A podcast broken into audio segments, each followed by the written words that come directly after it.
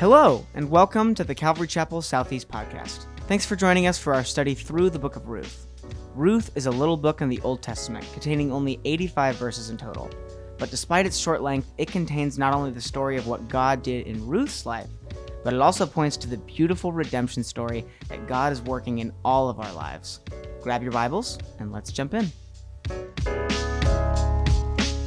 All right, if you have your Bibles, I hope you do, would you open them to the book of Ruth? Old Testament. We, we're starting a new series, a new book of the Bible, the book of Ruth. Lord willing, after this book, we're going to pick up in Second Corinthians. I just wanted to give a little bit of, of a break in between 1st and Second Corinthians because they're two separate letters, two separate times two separate themes. And so we're going to go Old Testament this morning, the book of Ruth, and Lord willing, we'll, we'll complete this in a couple or a few weeks. As you're turning there, it's early in the Old Testament, right after Judges. The book of Ruth has been called the most beautiful short story ever written. In fact, uh, it's been said that Benjamin Franklin, who to my knowledge was not a follower of Jesus, he's more of a deist, was once in France and he was meeting with a group of godless intellectuals, and they began to ridicule him about his belief in the Bible. And Franklin was convinced that they didn't really know anything about the Bible, um, that they were giving him such a hard time in believing. And so while they were talking, Benjamin Franklin pulls something out of his briefcase and he says, Guys, I've come across an intriguing, little known love story that I'd like to read to you.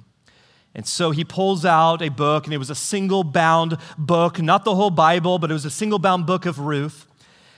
And some of the names he might have changed. I don't know if we'll ever know the, the true story about this. But as he opened it up, he began to read this story to them. And as he finished the four short chapters, his intellectual listeners were astonished at, by its reading. And they were like, that is an incredible story. Like, you should publish that right away. Like, that needs to get out everywhere. and Benjamin Franklin said, It has been published, it has been spread everywhere. It's in the Bible. but the book of Ruth is a short, and yet it is a significant book. In fact, there's only 85 verses in this whole book. And yet, through those 85 verses, the words Yahweh, Elohim, El Shaddai are used over 20 times in those short 85 verses. The words redeemed and redeemer and kinsman redeemer are used over 20 times. So, in 85 verses, you have over 40 references to God and his plan of redemption. I love that. And that's the, the, really what this book is all about. It's about redemption. And in this first chapter that we're going to look at this morning, it's all about decisions. Okay, I want you to note that. That's the title of the message is Decisions. It's not on the screen, but I promise you it's there somewhere. And we're going to see four key people who are going to make very important decisions. And for some, they're going to have grave consequences. F.W. Boreham said this We make our decisions and then our decisions turn around and make us. And that is so true. We're going to see this play out here in chapter one, but before we dive into it, I want to set the stage for you. And we actually see um, it in the first line in verse one. It says, Now it came about in the days when the judges governed. That's the time frame of the book of Ruth, that it took place during the time of the judges. And, and the book of Judges is, is one book, or actually, it's one book to your left if you just look there. Um, if you don't know much about the book of Judges, it's essentially a book talking about the moral train wreck of the, of the nation of Israel. The nation of Israel was in a spiritual decline. In fact, if there was a tagline, if there was some one line or one verse to, to kind of put a capstone on, on the book of Judges, it would be the very last verse in chapter 21 in Judges. It says this, and everyone did what was right in their own eyes. That was the mentality of the nation of Israel during the time of the judges. It was a very bleak time. Everyone was doing what was right in their own eyes. The nation of Israel, God's people, were turning away from the Lord and they were turning to darkness. They were turning to idolatry. And so, this is the time that the book of Ruth begins, somewhere in the time of the judges. Israel is in a spiritual decline. And listen, this is significant because it's during this time of anarchy and rebellion that there is a beautiful story of redemption unfolding. It's during this time. And God is working right now in the midst of individual lives. And as He's writing the story of redemption, it's going to impact generation after generation after generation. Now, why do I bring that up? Why, why is the context of and the timing so significant? even today, to think about. Because for you and I, we too are living in a culture, in a, in a period of time, much like the judges, where everyone in our culture is doing what is right in their own eyes. In, every, in other words, everyone is just doing whatever the heck they want. And we see that on display here in 2023, do we not? Everyone's just doing what is right in their own eyes. And listen, that mentality has led our society to this place of darkness, utter darkness, spiritual decline. Our country is not the, I grew up in the, you know, the, the 90s and, and I feel like there was a lot more God in the country then. Now I look at it and like, this is not the same country I grew up in.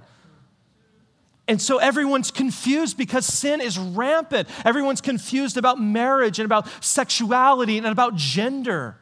And we live in a society because everyone is doing what's right in their own eyes that we can't even, we can't define what a woman is anymore. Maybe some of you can, I don't know, but our world cannot. It's that sad. I say it kind of tongue in cheek, like it's kind of funny because it's so stupid. we live in a society where violence is everywhere, and I could go on and on and on. And those issues and many others are just the signs that we have lost our way as a people and we've turned from God. But in the midst of all of this confusion, in the midst of all of this sin that we see all around us, listen to this this morning. If you, if you miss everything but one thing, know this that God still has a plan of redemption in store. His plan of redemption is still in place. His plan of redemption is still unfolding. And the good news for each and every one of us is that we get to play a part in it. God invites us as His church to play a part in His story of redemption. It's not just one person's job or the job of a few, but we all get to play a huge part in this. You know, I, I know, and maybe some of us can fall into this kind of line of thinking, but, you know, we, we, we look around our world today and we're, we say, like, oh man, this place, like, get me out of here. It looks so horrible. Like, the world has just gone. America has just gone to hell in a handbasket. Maybe you've used terms like that. But this is what I want us to remember this morning.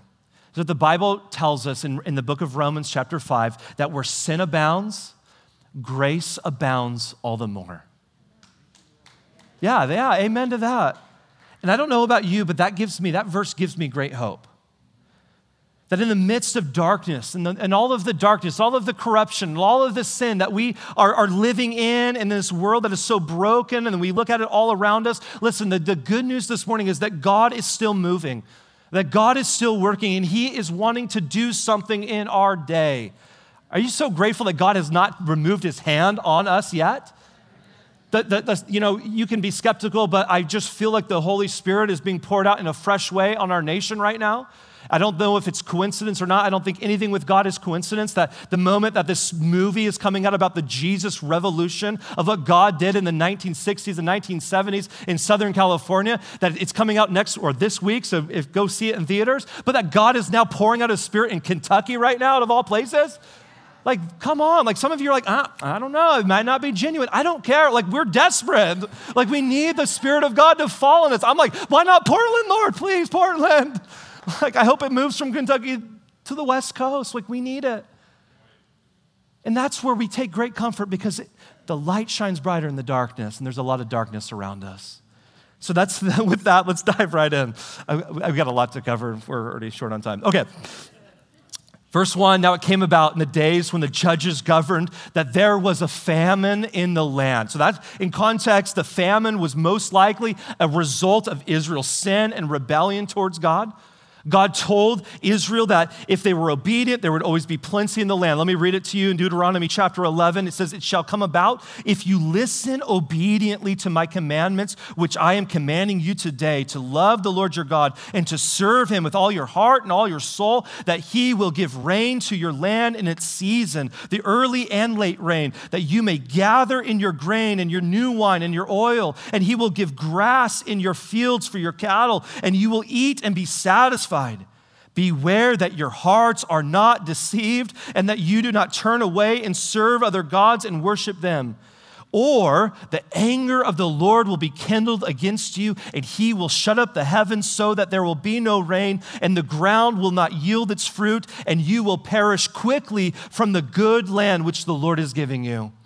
And so you see this famine that they're in right now. It's most likely the hand of God working in, in, in, a disciplinary way to realign the nation of Israel's hearts back to him, to get them to surrender to him. Verse 1 continues, and it says, And a certain man of Bethlehem in Judah. Now, pause there. If you have a paper Bible, circle Bethlehem in your Bible. It means house of bread, okay? House of bread. That's what Bethlehem means. So there was a famine in the house of bread, and a certain man of Bethlehem in Judah went to sojourn in the land of Moab with his wife and his two sons, and the name of the man was Elimelech. Now, Elimelech means God is king. Write that down. It's very significant. His name means God is king, or my God is king. And the name of his wife, let's just keep reading on, is Naomi. Her name means pleasant or, or lovely. And the names of her two sons were Mahlon and Chilion. Ephrathites of Bethlehem and Judah, and now they entered the land of Moab and remained there. So here we find Elimelech taking his family from Bethlehem to sojourn to Moab. And what's interesting about that is that the Lord says this in, in Psalm 108 9 about Moab. He says this Moab is my washbowl. You see, the, Mo- the Moabites were the descendants of Lot. If you remember that really bleak story in Genesis 19, Lot has that uh, incestuous relationship with his daughter, and they bore a son together, and it's just a really horrible, horribly dark chapter in the Bible. And so the Moabites were loosely related to the children of Israel. And, but there was always this hostile relationship with them. And we learn more about the hostility in Numbers 21. But the Moabites, they worshiped Chemosh, and their worship included child sacrifice and just horrible, like, just really det- other detestable sins. And so, in other words, the, uh, Moab was not friends with Israel, okay? They were hostile in a hostile relationship. And so when the Lord says that Moab is my washbowl, he's u- clearly using this, this term of contempt here. The wash bowl was used for washing dirty, dirty, dirty feet. And not only just dirty feet, but dirty feet of dirty, sinful people. So it's like the wash bowl is just like this, the dump, if you will. It's just this nasty place, the scum of the earth, the dumpster of society. And again, according to the Lord, this wasn't a great place to be. Verse three. And then Elimelech, Naomi's husband, died and she was left with her two sons. And they took for themselves Moabite women as wives. And the name of the one was Orpah, and the name of the other was Ruth. And they lived there about 10 years.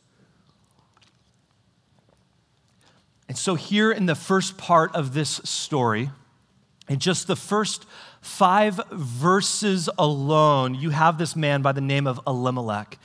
God is king. And he makes this decision to take his family from the house of bread, aka the land of the Lord, because there's a famine, right? There's a famine.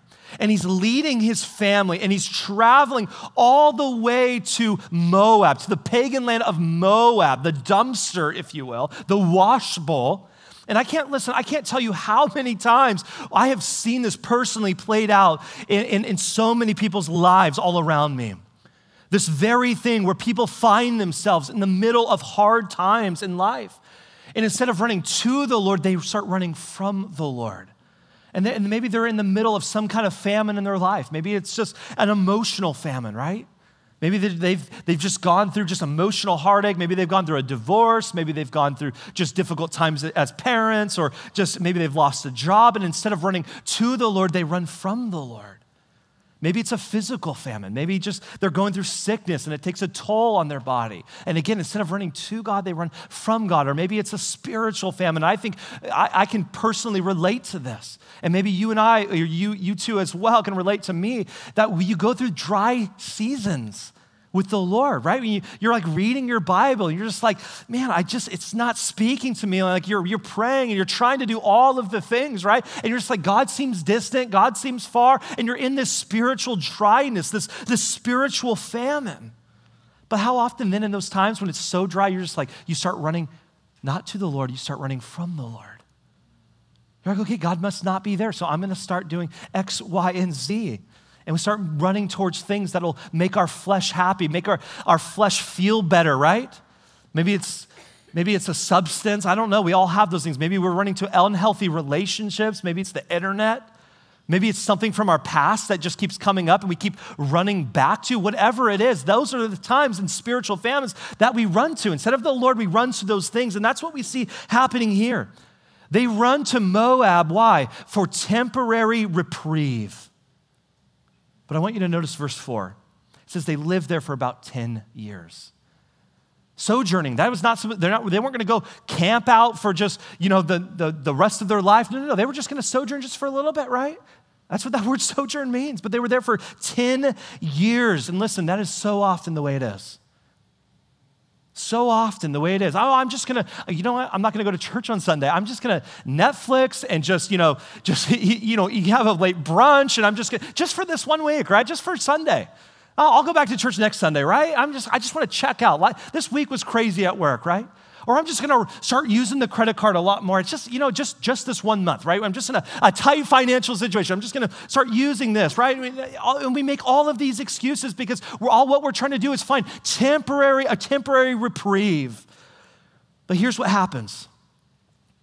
The days turn into weeks, and the weeks turn into months, and the months turn into years. And you look back and you're like, how did we get here? It's been 10 years. And suddenly 10 years go by for Elimelech. And they look and they say, How in the world are we still here? And although they have not completely forsaken the Lord, they end up floundering in a place where they knew they were never intended to be.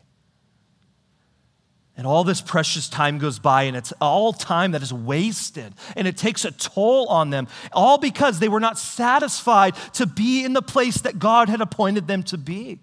They didn't trust that in the midst of famine that God was still going to be faithful to pull them through. They didn't trust that in the midst of a famine that God was going to show up in a miraculous way. And so they find themselves in this place. And this is what we see Elimelech, God is king. He takes his family from the, the, the, land of blessing to Moab. And then, very next thing that we read is that he dies. Elimelech dies. I find this really ironic because why did they go to Moab? So they wouldn't die. Right? They, they went to Moab to get safe, right? To, like to save themselves from this famine. There was a famine, so they, they went to, to, to not die. And the first thing that we read is that he dies. You see, Moab was situated along the, the eastern border of the Dead Sea and it had many heights and it had many valleys, right? And it was a, an amazing, amazing um, place, very fertile land, great for growing crops and grains and wheat and barley and all of those things, right? Very fertile land. Moab had all of the promises, right, of salvation. Moab all, all of the promises of blessing and all of the promises of, of just um, a good tenure, right? And like just retirement, peace, and satisfaction and happiness and all of those things. Moab offered all of the richness that Elimelech and his family didn't have or didn't think they had. But let me ask you, at what cost? At what cost? Warren Wiersbe said this better to starve in the will of God than to eat the enemy's bread. I heard it or read it this week It said, someone said this God is king, always dies in Moab. God is king. That perspective, that banner over your life always dies in Moab, always dies in the world. Because you can't serve two masters. You want to serve your flesh, you're going to die according to the flesh. You see, if you leave the Lord's will for your life and you start giving in to your will and you start doing what's right in your eyes, listen, death in some fashion, it might not be physical, but death in some fashion will always be the result. Proverbs, Proverbs 14 12 says, There is a way that seems right to a man, but its end is the way of death. So Elimelech dies. Naomi loses her husband. And if you know that culture, if an older woman in that day and age loses her husband, she is in a sense unmarriable. So this is a difficult time for Naomi. The only good news is that she has two sons to care for her and to provide for her. Her two sons end up marrying Moabite women, pagan women, women who more than likely worship Chemosh and, and they don't value the God of the Bible. And then it says in verse 5 then both Mahlon and Chilion also died and the woman was bereft of her two children and her husband. Now, you might be thinking, Pastor Ryan, I thought this was supposed to be a happier book than the book of Judges, right? Like, this was supposed to be a contrast here. Three of the major characters are already dead, and we haven't even hit verse six. This is a bleak start. This is a bleak start. Let me, let me say this. I heard it once said good news of the gospel becomes great news in light of the bad news, okay? I just want you to know that, right? The good news becomes great news in light of the bad news. So right now we're in the bad news era, okay? But just imagine being Naomi right now. Not only has she buried her husband, but she's now buried both of her kids, and now she's left with two daughters in law. Again, a very bleak start to the story. And we see that Elimelech's decisions not only affect his life, but the life of his entire family. This man was supposed to be the spiritual leader of his family. He had the responsibility to hear from the Lord, to press into the Lord during hard and difficult times, times of uncertainty. And do we see him pray? No. Do we see him like, Lord, press into the Lord all the more? And like, hey, family, like, you know, Joshua, like, as for me and my family, like, we're going to serve the Lord. Do we see that come out of Elimelech's life? No. We see it cost him his life and his life of his family. We see him look at the trouble in Bethlehem, and then we, he looks to the world for saving. Warren Wiersbe said, When trouble comes to our lives, we can do one of three things endure it, escape it, or enlist it. If we only endure trials, then trials become our master, and we have a tendency to become hard and bitter if we try to escape our trials, then we probably will miss the purposes God wants to achieve in our lives. But if we learn to enlist our trials, they will become our servants instead of our masters and work for us. And God will work all things together for our good and his glory. Oh, if Elimelech would have enlisted the trial. And in this next sec- section of our passage, we see another decision. And this time it's Naomi's turn. Elimelech, Elimelech's wife, she decides, I'm going to go back home. I'm going back to Bethlehem, back to the house of bread. Look at verse 6. And then she arose with her daughters in law that she might return from the land of Moab, for she had heard in the land of Moab that the Lord had visited his people and giving them food.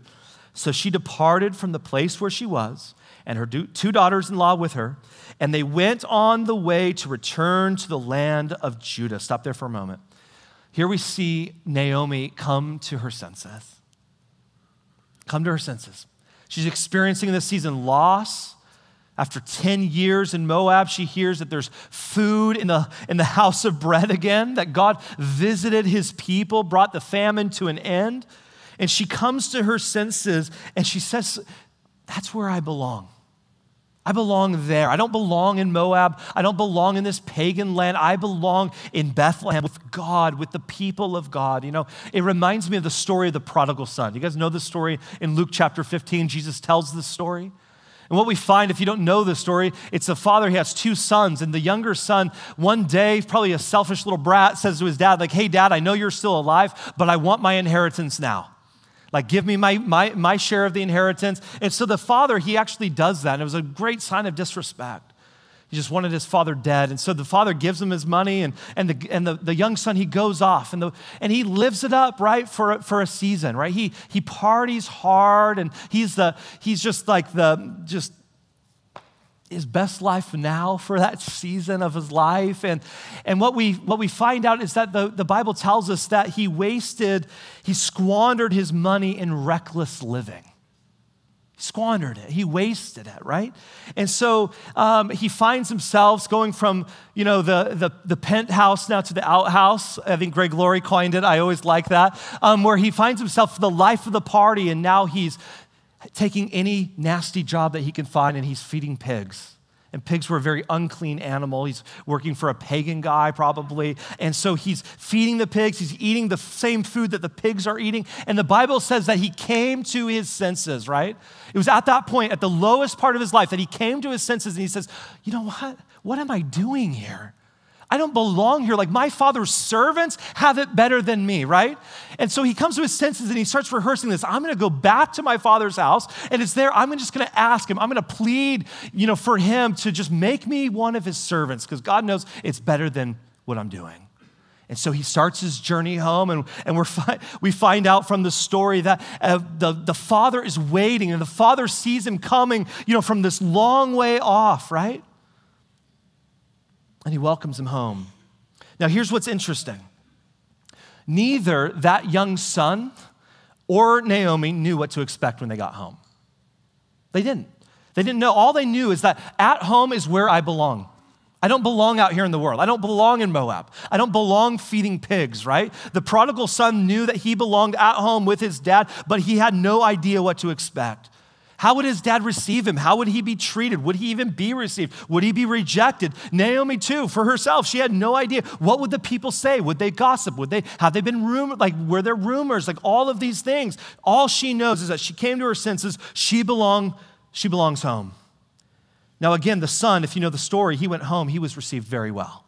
It is a beautiful picture of the heart of God right? He, he was, his dad went out to meet him and threw a party for him. But this is Naomi's t- return to home. Let's read on. Look at verse 8. Naomi said to her two daughters in law, Go, return each to her own mother's house, and may the Lord deal kindly with you as you have dealt with the dead and with me. Verse 9.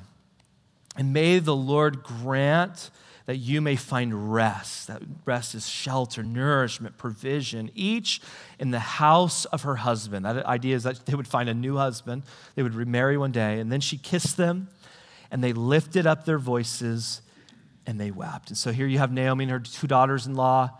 No doubt they love each other. And, they, and Naomi says to them, Go home. I have nothing for you. I have nothing left. Go home. Verse 10. And they said to her, No, but we will surely return with you to your people. But Naomi said, Return, my daughters. Notice again this bond here, this tightness here. They've bonded, their hearts are, are knit together, obviously through marriage, but now through death, right? They've all experienced the death of, of, of their spouses. And she asks them in verse 11, Why should you go with me? Have I yet sons in my womb that they may be your husbands? And what she's saying is, Look, I am too old to bear sons for you, right? Because you see, according to the Levirate law in Deuteronomy 25, that if a man died, without having to produce a son, that his younger brother would kind of take that, pick up that mantle and kind of take on the family name, right? And they would bear children together. But Naomi's like, look, I'm too old. Verse 12, return my daughters, Naomi says. Go, for I am too old to have a husband. She says, if I said I have hope, if I should even have a husband tonight and also bear sons, would you therefore wait until they were grown? Would you therefore refrain from marrying? No, my daughters, for it is harder for me than for you, for the hand of the Lord has gone forth against me. Naomi looks at her two daughters in law and she says, Look, girls, even if I have a child today, that'd be a miracle because I'm not even married, but even if I had a child today, just think about how many years you would be waiting to get married, to marry that, that, that boy. And if it's too long, like you, you both need to just go home, start over. Look at the second half of verse 14. And they lifted up their voices and wept again. And Orpah kissed her mother in law, but Ruth clung to her. And so here we have yet another decision. And this time it's Orpah, Orpah's turn. She decides, she's going to decide to stay in Moab. She's going to bid her mother in law, Naomi, farewell. And Orpah will eventually fade from the pages of Scripture, never to be heard of again. She chooses to stay in the washbowl of Moab, the dumpster. Why? I don't know. I don't want to assume judgment on her. Moab, to her, no doubt, is safe. Her friends are there, her family's there. She doesn't, she knows the culture of Moab, right? She grew up there, right? She, but she had no concept of what was waiting for her in the land of Israel. She had no concept of what God would have had in store for her if she had chosen to remain. Listen, so often we stay in the world, and maybe this morning you don't know Jesus. Maybe you're here like, I'm, I'm just here with someone. I've never really committed my life to Christ. Like, I'm not a Christian. Listen, maybe you've said no to Jesus so much because you don't know the amazing things that God has in store for you. And maybe it's just comfortable. Your life is comfortable this morning. I don't know. But just know that God has amazing things in store for you if you just say yes to Jesus. Now, in Orpah's defense, Naomi encourages her to stay, right? It seems like the most practical thing here, right? Just, hey, stay, go back with your family. That's Naomi's viewpoint at the moment. Naomi is thinking practically, not spiritually. Listen, I'm all for thinking practically in life but it can never come at the expense of thinking spiritually. Right? And the moment that we think spiritually is when we start factoring God into the equation. And Naomi's not factoring God into the equation here.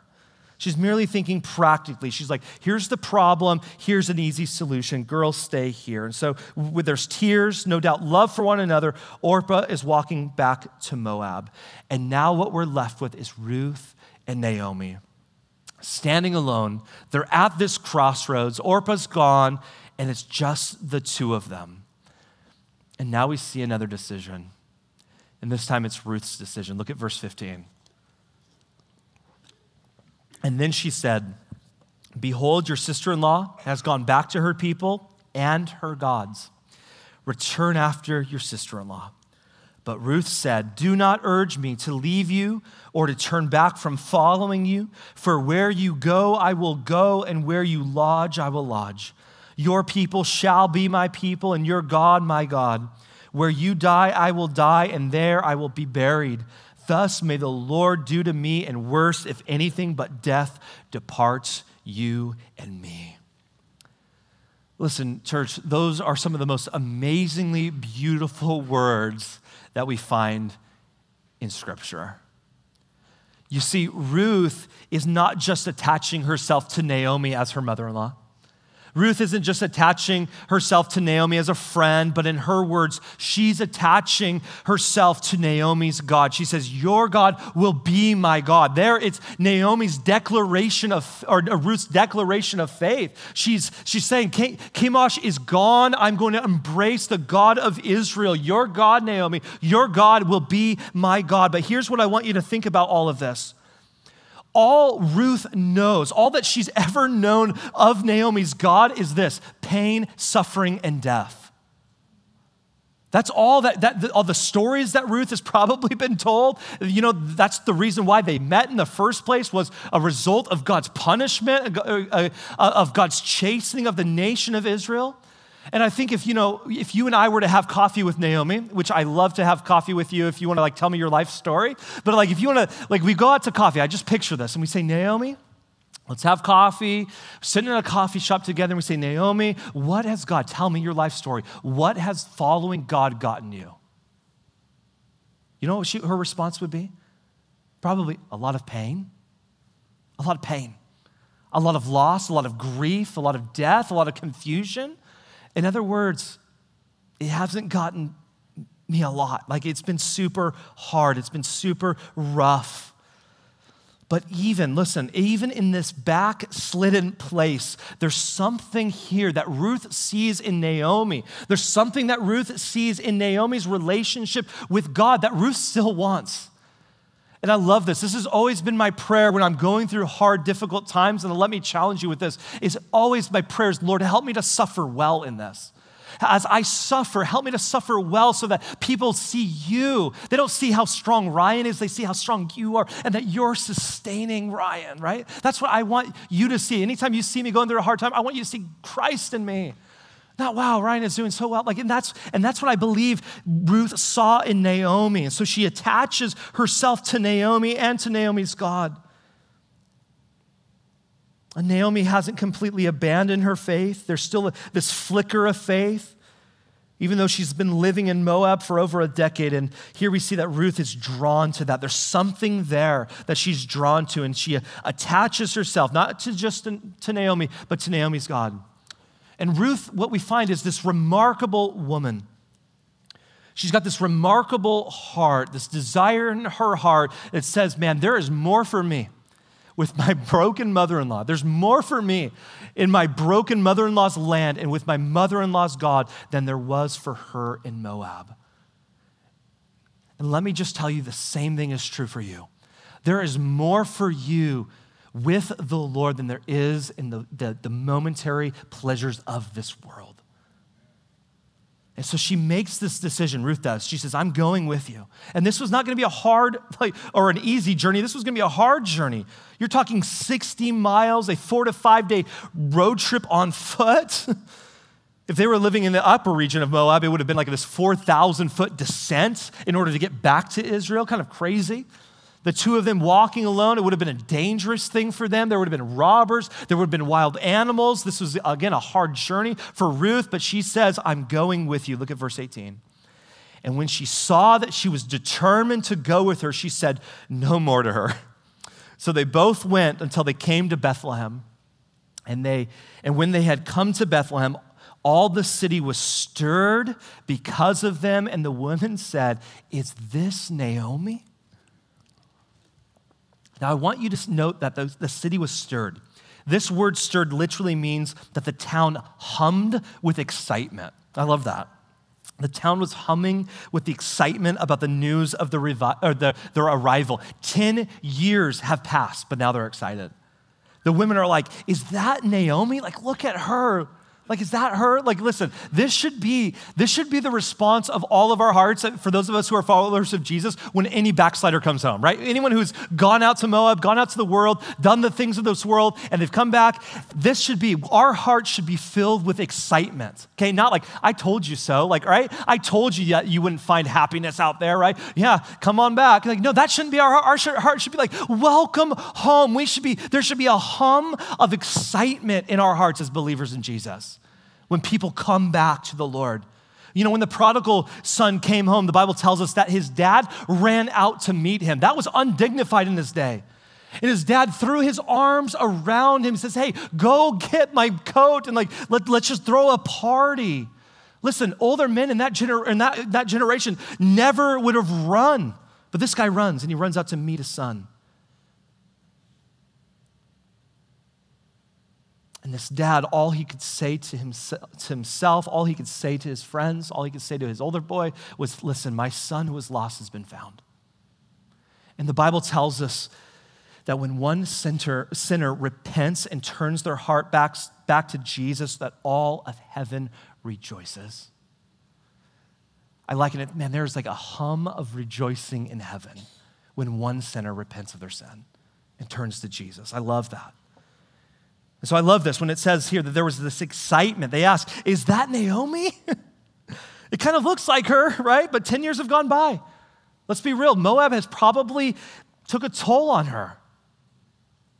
She probably doesn't look the same. It's been rough on her. It's aged her. Verse 20. And she says to them, Do not call me Naomi, call me Mara. Mara means bitter.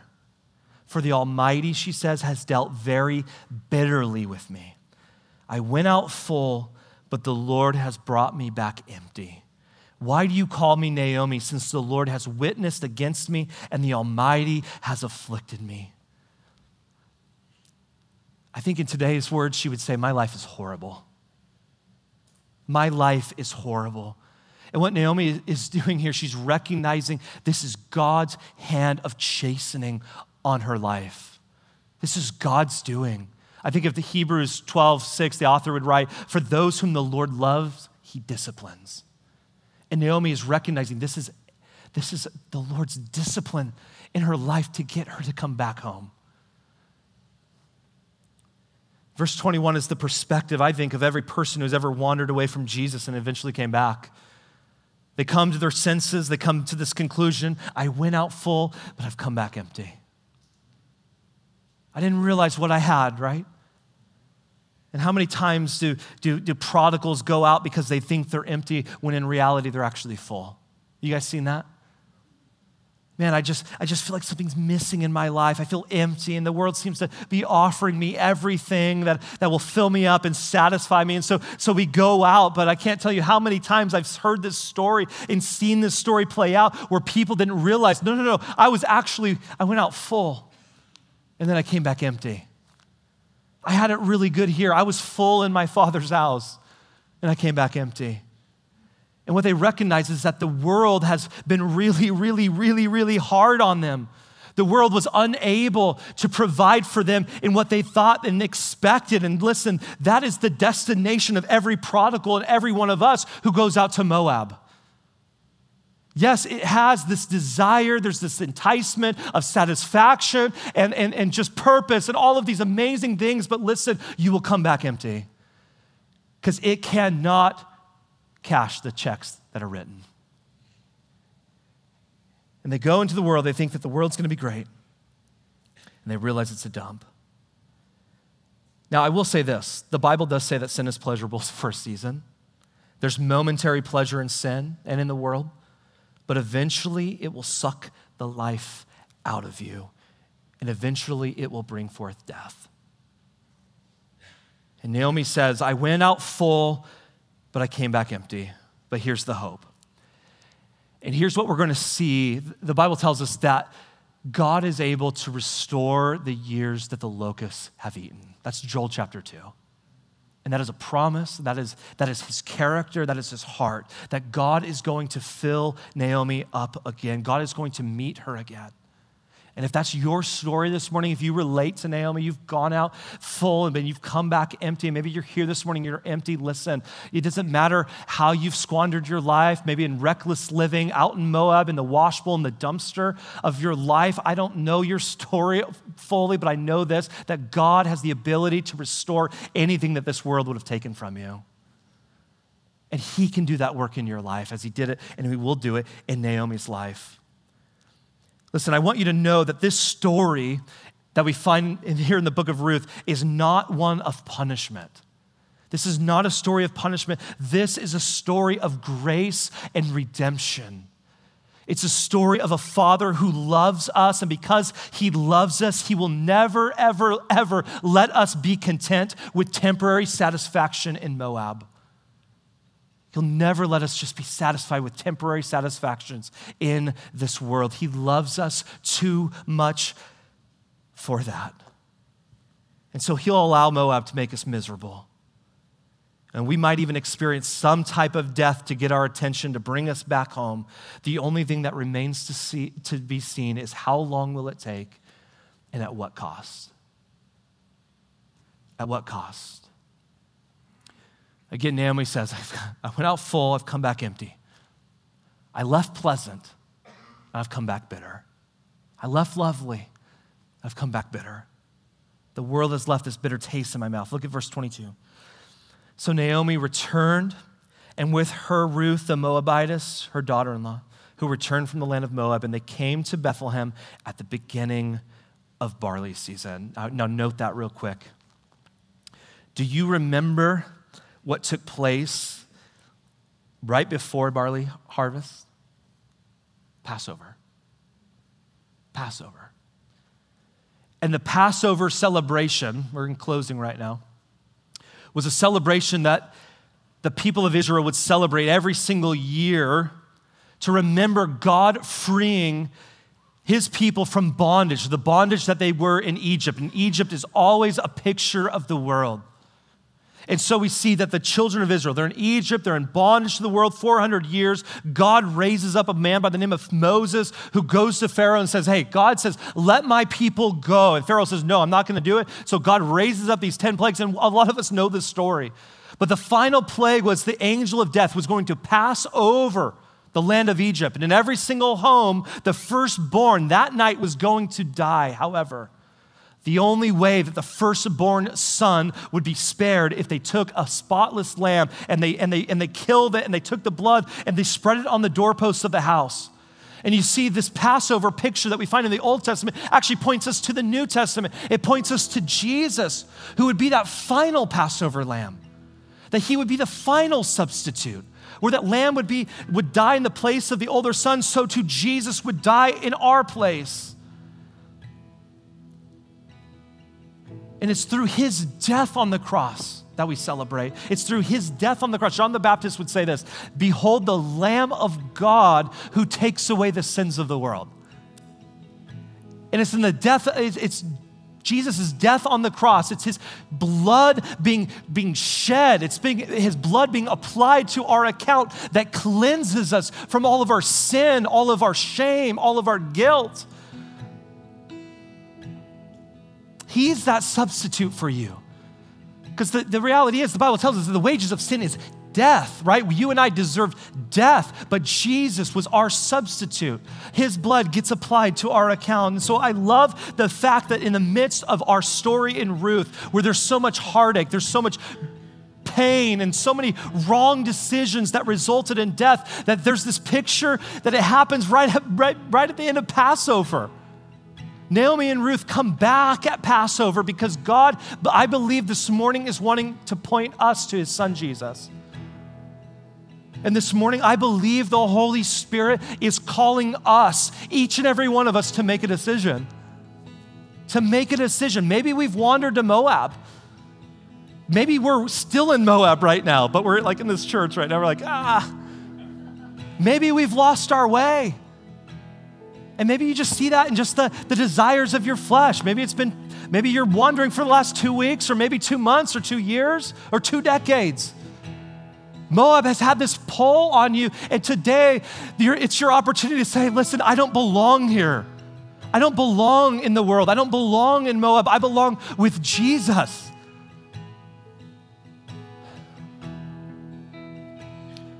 And, and this morning, you, you might be at the crossroads of faith. World, the Lord, the world, the Lord, the world, the Lord. And today might be your day for a decision. Actually, the Bible says today is the day.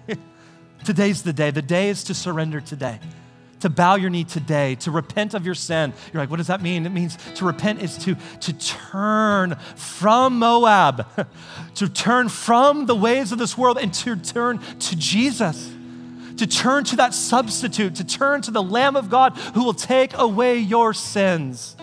If that's you this morning, if, you, if you've never committed your life to Jesus and you want to commit your life to Jesus and you want to turn from Moab and turn to Him, I would just encourage you right now, let's just close our eyes and let's bow our heads down and no one's looking around right now. But if that's you if you want to just give your life to jesus could you just raise your hand and say i'm done with moab. I'm done with moab. I've ne- i don't know i don't know this jesus but I, I, I know i don't belong where i'm at. If that's you just boldly raise up your hand Yeah, God sees you. Amen.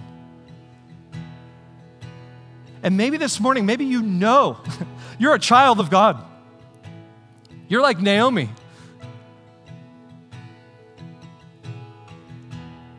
You're in the fold, but maybe you've had a temporary lapse and you find yourself just looking at the pleasures of sin, looking at looking at Moab for what only Jesus can give you. And if you're like, I just need, I want to today decide. Today's all about decisions, right? Today's all about decisions. And you're like, I just want to say, Jesus, I don't want to, I don't want to be in Moab. And maybe you're just in Moab in your mind. or maybe you're Moab full in. I don't know. Listen, if that's you this morning, maybe raise your hand. Let me pray for you. And just like, I'm with you. Like, I want, I want Jesus. I want what's genuine in my life. I want to, I want to, I don't want anything to hinder Yeah, amen. Amen. Just boldly, like it's okay. Like there's no shame here. There is only grace to be given, love to be experienced. Father, I pray in Jesus' name, you know every heart in this room. Lord, I pray that we today, there would be this crossroads, there would be this this time of decision where you're calling us to follow you. You're, you're reminding us that this morning that we don't belong in the world, we don't belong in Moab. Lord, I pray that we would come to that place where Moab, we would be done with Moab, and we would run towards you, the Father. Lord, your heart is for love for us. You want to welcome us back. You're not here to, to, to, to punish us necessarily. You want to receive us, you want to heal us. And so I just pray that we would find that healing today, that the ways of Moab would grow strangely dim as we look to you. Let's all stand together. We thank you, Lord, for your grace.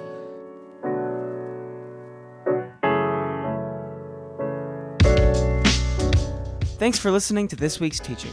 If you're ever in the Portland area, we would love to have you visit us for one of our services. For service times and location, or even just to learn more about the ministry of Calvary Southeast, you can visit our website at ccscportland.com. We hope you've been blessed by this week's teaching. Join us next week as we continue in our study together.